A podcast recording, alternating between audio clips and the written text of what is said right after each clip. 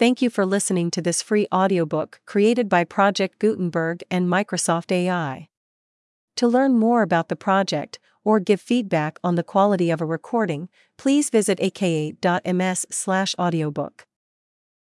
In the Valley of the Shadow by Josephine Daskam copyright 1903 by Charles Scribners. Sons. To Belden, pacing the library doggedly, the waiting seemed interminable, the strain unnecessarily prolonged.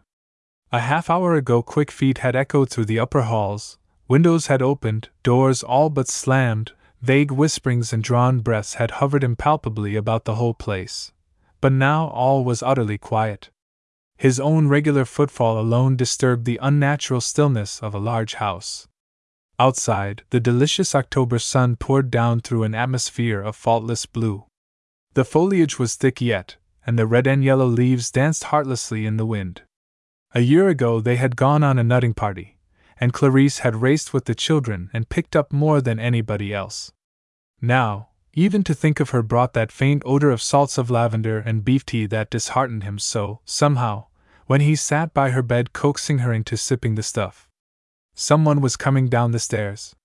It was Peter's step, his new one since last Friday, when they had all, it seemed, begun to walk and talk and breathe a little differently. Belden hurried across the room and caught him at the foot of the steps. Well, old man, how goes it? he demanded, with a determined cheerfulness. His brother in law stared at him emptily. It's tomorrow, he said, gripping the newel post. Tomorrow afternoon. Jameson is coming, they'll do it here. Jameson brings his special nurse for the, the operation, but the other one is due at five, and you get her just the same. I told Henry to put up the dog cart. I don't know, though, maybe the runabout. No, the tire's loose. Still, it might do. For heaven's sake, Peter, don't bother about it. I'll find a rig. What else does he say? He says there's a good fighting chance, a very good one. He says her grit alone. Oh, Belden, what shall we do? What shall we do? Peter sat down heavily on the lowest stair. Only last week she was so well, and yet she really wasn't. I suppose he knows. But it doesn't seem possible. I can't get it through my head. Poor little Caddy! She never had a sick day in her life. No headaches, like most women, even, no nonsense. Oh, Belden, what shall we do? Brace up, Peter. Think what a good fighting chance means, think of that. It's not as if Caddy were old, she has that on her side. She's seven years behind me, you know. Peter scowled. You're fifty, aren't you? Not a bit. Only forty eight, and just that, too. Now you go out and get the nurse, and I'll stay here. It'll do you a lot of good. Don't mope around in the house all day, what's the use? I can't leave the house. Honestly, Belden, I can't. I've tried twice, and I just walk right back. It's no good. There's the cart, and you won't be long, will you? Belden took up the reins with a vague sense of momentary relief. It was something to do. Under the influence of the fresh autumn air, his spirits rose. He found himself enjoying the swift rattle of the cart and the beat of the horse's feet. After all, think of Caddy's grit, think of her fine constitution. A fighting chance, that was little enough to say, though. Why couldn't he have put it a little stronger? Hitchcock always was a pessimist. At the station, the usual crowd of well dressed suburbanites quieted their horses and waited impatiently for the express as Belden drew up into line. They greeted him with a subdued interest. Coachmen left their seats to ask how Mrs. Moore was today, and when could one see her. A sudden mist came over his eyes as he answered briefly Very soon, I hope. The train thundered in. In an incredibly short time, all the guests and commuters were hurried off toward town. Where was that nurse? As his glance wandered through the thinning crowd, it was met suddenly and squarely by two brown eyes set in a fresh pink face framed by dark hair lightly sprinkled with gray. The second that he looked into that woman's eyes taught him her character, absolutely, as finally as if he had grown up with her. One could trust her to the last ditch, he thought. She walked straight up to the cart. I am the nurse sent for by Dr. Hitchcock. Are you Mr. Moore? I am Mrs. Moore's brother, Mr. Belden, he explained. Have you your checks? That is all arranged, she returned briefly. I am all ready. May I ask you to hurry? Dr. Hitchcock was anxious for me to see her before six, when the fever begins. His nerves were more sharply edged than he knew, and instant irritation seized him. There is plenty of room in the back of the cart, he insisted. The express people are very uncertain. Would you not better give me the checks? She swung herself up beside him with a firm, assured motion. For a heavily built woman, she carried herself very lightly. I think not, she said decidedly. The man has started, I am sure. I would rather lose no time. He bowed and started the horse. He disliked her already. To a deep seated, involuntary disgust that any woman should have to earn her living, he added a displeased wonder that one should choose this method of doing it. There must be disagreeable details connected with it, embarrassments, absolute indignities. Why did they not marry? This woman was good looking enough. She was very obstinate, almost dictatorial. His idea of womanhood was hopelessly confused with clouds of white tulle, appealing eyes, and a desire for guidance. It was impossible to connect any of these characteristics with the woman beside him. For a while they drove in silence. Then compunction seized him, and he remarked on the beauty of the foliage. She assented easily, but seemed no more relieved by the speech than embarrassed by the silence. It was impossible to treat her as a hired servant, one felt a strong personality in her. Before they reached the house, he was searching for conversation that should not bore her. As they stepped into the wide hall, where he observed with a shade of displeasure that her luggage had come before them, Dr. Hitchcock met them. Ah, Miss Strong, glad to see you. Come right up. On time, as usual, of course. I was afraid you couldn't make it. Jameson comes tomorrow, you know. They were up the stairs. Belden stood idly in the hall where they had left him. He had had an idea of showing her the house, stating some of the facts of Clarissa's sudden and terrible need of her, indicating that in a family so jarred from the very foundations it would be wiser to look to him than to the bewildered master of the establishment. But this was not necessary. Evidently, she persisted in dispensing with his services. His hand slipped to his vest pocket, but he replaced the cigar uncertainly. It seemed not quite the thing to smoke. Ought he to go to Peter? In his mind's eye, he saw the poor fellow haunting the landing by Caddy's door, he had an idea that in some way he kept things quiet by doing this. And how could one be sure that the troubled creature wanted company? There was a violent ring at the bell, a jarring of wheels on the asphalt. The door flew open and the prettiest little woman imaginable, all fluffy ends and scarlet flowers and orris scent, rushed toward him. Oh, Will! Oh, Will! she gasped. Isn't it terrible? Where is Peter? Can I see her? Oh, Will! Instinctively, he took her in his arms. One always did that with Peter's sister, and she put her head on his shoulder and cried a little, while he patted her and murmured, There, there! She was so manifestly comforted, and it was so pleasant to comfort her. This was what a woman should be. He felt a renewed sense of capacity, of readiness for even the most terrible emergency. He led her gently to the great cushioned window seat and listened sympathetically to her excited babblings. It will kill Peter! It will kill him! In, in a great and many ways, you know, Will, Peter isn't so, so sea calm as Caddy. He is just bound up in her. Suppose, oh, Will! Don't cry, Sue dear, don't, he said soothingly. She has a good chance, a fine chance, really. These things are mostly resisting power, you know, and grit, and think what a lot of grit Caddy's got. Oh, I know, I know. Don't you know when the baby died, that first baby, and as she was so weak she could hardly speak? Never mind, P. Peter, we'll have another. Oh dear, she was so pl plucky, Will. And now to think. He choked a little. I know, I know, he murmured. Caddy's a brick. She always was. She sat up, not wholly withdrawing from his arm, and patted her eyes, breathing brokenly. Little gusts of orris floated toward him. Where are the children?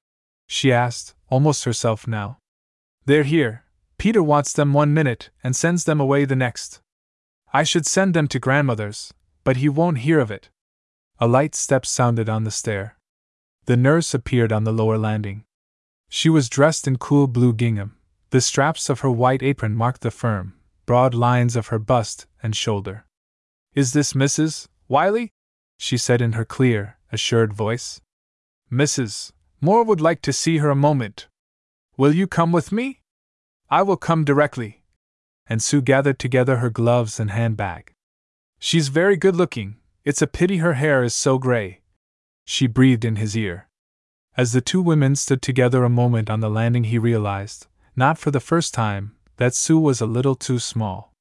But he had never thought her sallow before. Peter came in by the greenhouse door, walking slowly, his hands behind his back. He looked old for the first time in his jolly, persistently boyish life. Those chrysanthemums are all drying up, he complained fretfully. Not one of the blamed servants has done a thing since, since, oh Lord, Will, what shall we be doing this time tomorrow? Where are the children? Where's Miss Strong? There's a woman for you. Caddy took to her directly. She's there now. She's talking to her about the children. Oh my God! Belden grasped his hand and they walked silently up and down the hall. Aunt Lucia's coming tonight, Peter resumed nervously. She will drive me mad. Take care of her, will you? If I could have choked her off, but when you think she was just like a mother to Cad all these years, what can you do? She's got a right. You'd think she'd have got some sense from living with Cad so long. I told Henry to go for her, and there you are, he added, as the cart drew up before the open door. Belden went slowly down the steps. He detested Aunt Lucia, and Clarice had always stood between them. How do you do? he began, assisting her from the high seat. Her long crepe veil caught in the wheel, and the numberless black and floating ends of her costume wound themselves about him as he bent down to disentangle her. Oh, Wilmot, this is a terrible day for us all, is it not? Be careful of the hem of that veil, please. When I kissed Clarice goodbye last Christmas, I little thought what a goodbye it was. Is she conscious? You have muddied the boa, I think, but never mind. Can I see her once more? For heaven's sake, Aunt Lucia, anybody would think Caddy was in her grave. She's a long way from it yet, thank God. Of course she's conscious, and spunky as the as ever. I don't think you really needed to. My dear Wilmot, I prepared Clarice for her confirmation, I dressed her for her wedding, and I was here when the children were born. If you think that I would fail her in this crisis, you have a very poor idea of my character. But then I am perfectly aware that you always had. Oh, there is Peter! My poor Peter! She rushed toward him, and Belden smiled sardonically as his brother in law planted a perfunctory kiss on her chin. This may comfort you, Peter, as it has me so often in such circumstances. So short, so true, so helpful. Underneath are the everlasting arms, do you feel that, Peter? Aye, aye, yes, indeed, and Lucia, you must want a bite of something, I'm sure, driving so far. Peter writhed miserably in Aunt Lucia's crepe and jet arms. Not till I have seen her, Peter. Afterwards, I shouldn't mind. I have brought such a beautiful address by Bishop Hunter. It was delivered on the occasion of the death of Governor Dash, unless I forgot to put it in with my knitted shawl. I believe I did. I will send for it directly. When my dear husband, he was so fond of Clarice, died, I read it more than anything else, except the prayer book, of course. You will surely find it a help. Yes, Aunt Lucia. Your room is ready, Aunt. Not till I have seen her, Peter. Susie is there now, and Miss Strong says nobody else this evening. Tomorrow. Aunt Lucia drew away. Do I understand that Susie Wiley, no relation at all, is preferred before the only mother Clarice has had for all these years? Peter winced. But you weren't here, Aunt Lucia, he argued wearily. Who is Miss Strong? Here she is. There was great relief in Peter's voice. Miss Strong, my Aunt Mrs. Weatherly. Mrs. Moore sends you her best love, and wants you to get thoroughly rested, so that you can see her the first thing in the morning, Mrs. Weatherly. She says you are not to let them frighten you. As if by magic, the formidable frown faded from Aunt Lucia's forehead. She smiled approvingly at the nurse. Very well. I should like to ask you a few questions. Clarice was always thoughtful. They moved away together. The two men stared at each other. How do you account for that? Belden queried. Oh, it's her calm way and her voice. You want to do everything she says. Nora says she's sure Mrs. Moore will get well now, with her to take care of her. By George, Will, if she pulls Caddy through, it'll be worth her while, I tell you. Oh, they always do their best. And they all have that habit, I fancy. It's part of the training. Peter looked up surprised. You don't like her, eh? How absurd. I never considered her particularly. I don't care for masculine, dictatorial women on general principles. Oh, nonsense! I tell you, you've taken a grudge against her, and you want to get rid of it as soon as possible. I suppose I have a right to my opinion. Belden began hotly, but a wave of remorse surged over him at sight of the other man's drawn, nervous face. Anyone would think we had nothing to do but scrap over a trained nurse, he said lightly. She's all you say, I haven't a doubt, old man, and if she pulls Caddy through, I'll sing her praises louder than any of you. They sat in silence. A burst of laughter from the kitchen garden startled them, and Belden started up as if to check it. Don't stop, Em, it's the servants. Why shouldn't they laugh? said Peter quietly. I've been thinking it all over. If Caddy, if, if she doesn't get well, she doesn't want a lot of black and all that. It's bad for the children. And she said the children oughtn't to grow up without a mother. Think of that. I guess that's all right, said Belden sadly. Look at my boy there. A slender, stoop shouldered lad slouched by the long hall window, his hands in his pockets, an unlighted cigarette in his mouth. Well, well, we all have our load. Peter's mood had changed utterly, to the other's astonishment. He seemed gentler, more thoughtful, controlled beyond belief. I don't see why we shouldn't smoke, he added, and they lighted cigars. You see, we talked it all over, he said, half to himself. And she's so reasonable and calm, herself. She says Margaret's going to grow up just like her. That's a comfort. And there's the boy. Suddenly the cigar dropped from his lips to the floor. Good God, Belden! he shouted. I kept thinking she'd be here, too. I forgot I. Oh, what rot! Do you think I'll stand it? Do you think I'll put up with it? Why didn't Hitchcock know before? It was his business to know. I tell you, I'll ruin that man if it takes every dollar I've got. Belden stared at him helplessly. Was this Peter, this red faced, scowling menace? As he watched him silently, the nurse came in from the greenhouse. Mrs. Moore wants to say good night to you, Mr. Moore, she said, her deep, clear voice echoing strangely after the hoarse passion of Peter's rage. I found these all picked. Were you going to take them to her? Peter drew a deep breath and put out a shaking hand for the flowers.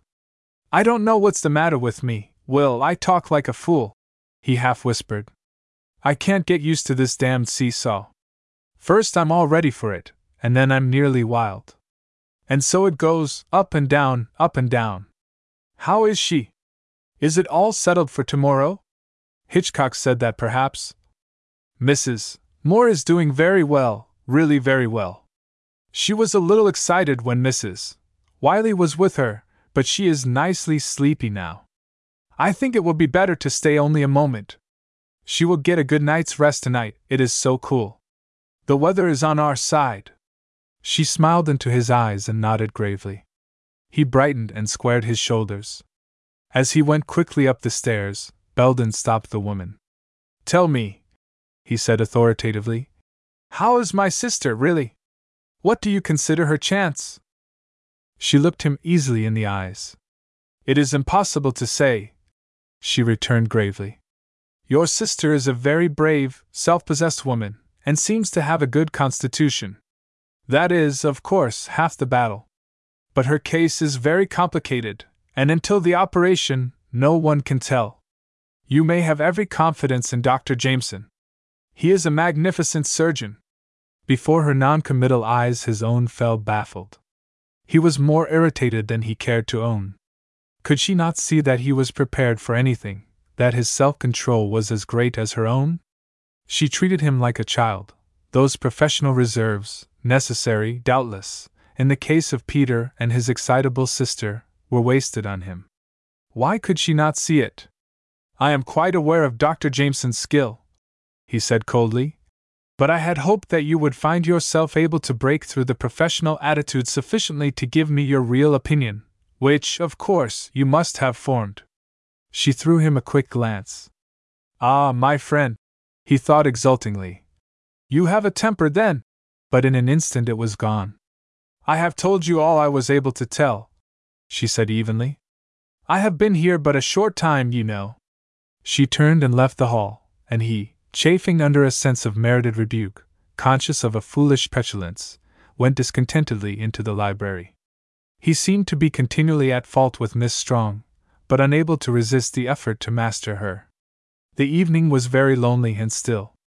Peter had gone to his room early, and the children had effaced themselves. Susie was with them. Aunt Lucia read the Imitation of Christ by the fire. Belden's mind turned unconsciously to the old days when Caddy and he dreamed out their future in the nursery. It had all come out just as she had planned, except this. Poor little Caddy, a fighting chance. The next morning seemed to fly by them. It was nine o'clock, ten, eleven. At this hour, a feverish activity suddenly spread through the house. They met and passed each other, hurrying, troubled, secretive. The servants stumbled and quarreled in their purposeless haste. To Belden, quieting when he could, sternly optimistic everywhere, at heart heavy and uncertain, it seemed that the one anchor of their hopes was this calm, clear eyed woman in her uniform of authority. Peter hung pathetically on her lightest word. The children, dazed and terrified, ate and exercised at her command. His own boy, a strange hard look in his furtive eyes, followed her like a dog, and Aunt Lucia submitted with unprecedented meekness to an abrupt curtailment of her interview with Clarice. He himself went into the bedroom for a moment, half uncertain of the reality of the experience. It was absurd to remember that he might never see her, conscious, again, his own little Caddy. He sat awkwardly on the side of the bed. Well, little woman, how goes it? Queen's taste, Will. Good for you. I'm proud of the Beldens, Caddy. Billy acts like a drum major. Her eyes softened. The dear boy, she murmured. Their eyes met. Look after him. Hers said, and his. As long as I live. He stooped and kissed her lightly. Mind you look as well as this tomorrow. Oh, I shall be all right. Miss Strong will take care of me. When I think how I have the best of everything, such care, I've been a very happy woman, Will dear. His eyes filled. He threw her a kiss and went out blindly. A hand touched his arm. You've done her good, said the nurse softly. You stayed just long enough. She'll take her nap now. He went heavily into his own room. Below him, a little porch led out from the smoking room and as he sat lost in a miserable reverie, voices rose from it to his window. Nobody knows what she's been to me. As much like a mother as I'd let her. I did everything but the cigarettes, and I meant to tell her I'd do that too next month. That's her birthday. Was this his boy, that pleading, shaken voice? He looked out. The lad was fingering Miss Strong's white apron nervously. She leaned over the railing of the little porch, her hand on his shoulder. You tell her about it. I'll never smoke another one. It was the last thing she asked me. I'll tell her, she will be so pleased, I know. She asked about you yesterday. I'll let you know as soon as I can. Belden, a little later, hurried downstairs, with a confused idea of thanking her. On the threshold of the library he paused, amazed. Dr. Hitchcock sat before a small green baize table, studying five playing cards held fan shaped in his left hand. Opposite him sat Miss Strong, holding the pack expectantly. You can give me two, my dear, I think, he said as Belden entered. Looking up, he smiled apologetically. I dare say you are surprised, he suggested. But I have been much exasperated, Mr. Belden, and a long experience has taught me that nothing so quickly clears the mind as throwing a few hands of poker. Miss Strong, an invaluable person, is kindly assisting me. Did I say three? Yes, of course. Thank you. We are playing for beans only, you see. Belden watched them curiously. She sat as imperturbably as by Caddy's bedside, her eyes fixed thoughtfully on her cards. And raise you three, she said. Five more. You will excuse me, Belden, but your Aunt Mrs. Weatherly is a somewhat unusually irritating woman. I'll see you, Miss Strong. Ah, yes, two pair, queens up. What has she done? She insists that Mrs. Moore shall not only see Mr. Burchard, to which I have not the least objection, but that he shall hold a communion service, directly, there. Now, if your sister had asked for this herself, it would be another matter, but unless this is the case, I always regard it as a depressing agent. It is a strain, in any case. I think Mrs. Moore will go through with it very easily, Doctor. Miss Strong interposed, slipping the cards into their leather envelope and gathering up the beans. She will be fresh from her nap, and it will be very short. She has promised Mrs. Weatherly, you know, and it would distress her more to break it. All right, all right.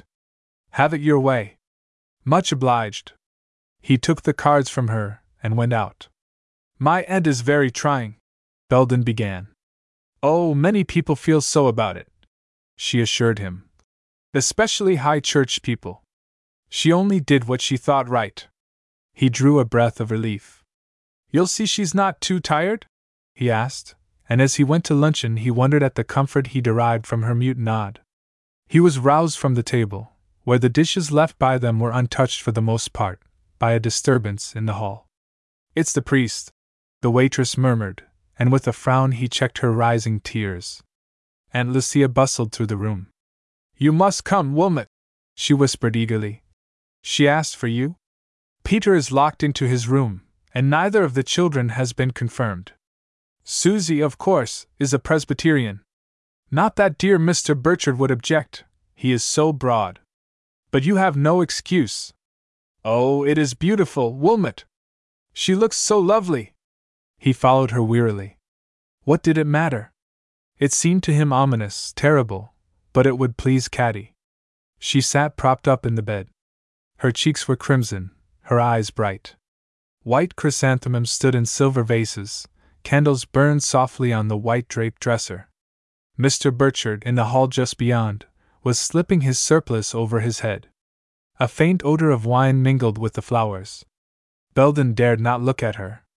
She was to him, in that moment, mystic, holy, a thing apart. He dropped on his knees beside a silvery white apron, his eyes on the floor, his heart beating hard. The clergyman entered slowly, the service began. It was all a murmured maze to him. Aunt Lucia sobbed quietly beside him, but as he glanced at her, he caught a light on her wet, uplifted face that thrilled him strangely. Her deep responses spoke a faith and surety that swallowed for the moment all her little sillinesses and obstinacies. The solemn words grew in intensity, the candles flickered audibly in the sacred hush. The clergyman moved toward the bed, and they heard Caddy's breath draw out in a deep, shuddering sob. Her teeth chattered against the cup. Belden set his jaw. It was cruel, brutal. They were killing her. His clenched fist moved blindly toward his neighbor, he touched her hand and gripped it fiercely. In front of him on the wall hung a large photograph of Billy's baseball nine in full uniform. He could have drawn it from memory, afterwards. Billy, he remembered, was a great catcher. He held hard to that cool, firm hand. Be amongst you and remain with you always. Amen. There was a little stir. The hand was drawn from his. Come now, whispered Aunt Lucia, and he walked, stumbling and stiff from kneeling, from the room. At the door he glanced a second backward, but only Dr. Hitchcock was to be seen, bending over the bed. Miss Strong had already taken away candles and flowers, and Caddy's triple mirror was back on the dresser. Mr. Burchard, in his long black cassock, offered his hand cordially. I am glad you could be with us, Mr. Belden, he began, but the other broke in. If you have tired her, if this makes a difference, he muttered fiercely, you will have me to settle with. Mind that. He hurried down the stairs, his hands still clenched. Peter was starting off with the road wagon. They nodded shortly at each other. From then the time raced on incredibly. The great surgeon, with his two assistants, was in the hall, he was on the stairs, he was lost to sight. There was a momentary rush and bustle, the closing of a door. Peter came out, whispering to himself, and disappeared somewhere. The others, clustered in the library, spoke fitfully. They carried her on a cot into the west room. Somebody murmured close to Belden.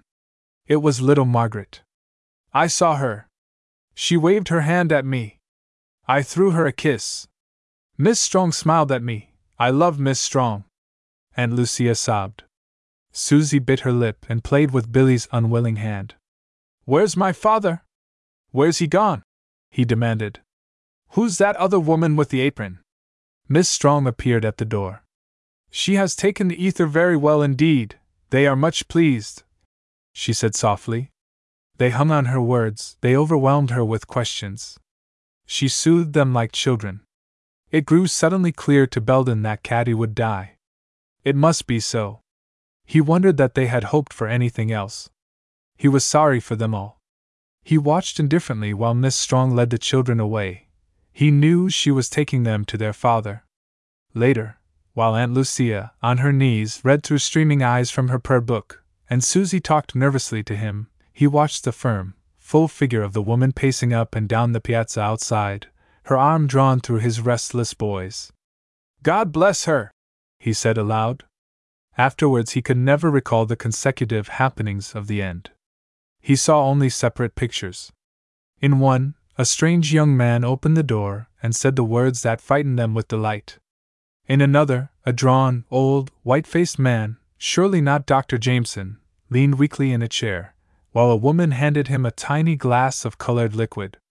In yet another, a father hid his face in his little daughter's bosom and sobbed, with shaking shoulders. His tall son smiled bravely over the bent head. In the last picture, he himself bore a part, for when he came upon his shy, suspicious boy clasped in the kind arms of the woman whose brown eyes, once seen, had haunted his thoughts ever since, he gathered them both to him irresistibly. As he laid his cheek against hers, he felt that it was wet with tears. It lies with you now, he whispered in her ear. To give her back to us, well and strong. He says you can. Afterwards. She drew away from him. I, I must go.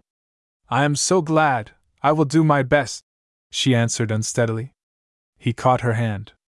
And afterwards? he repeated, a growing mastery in his voice.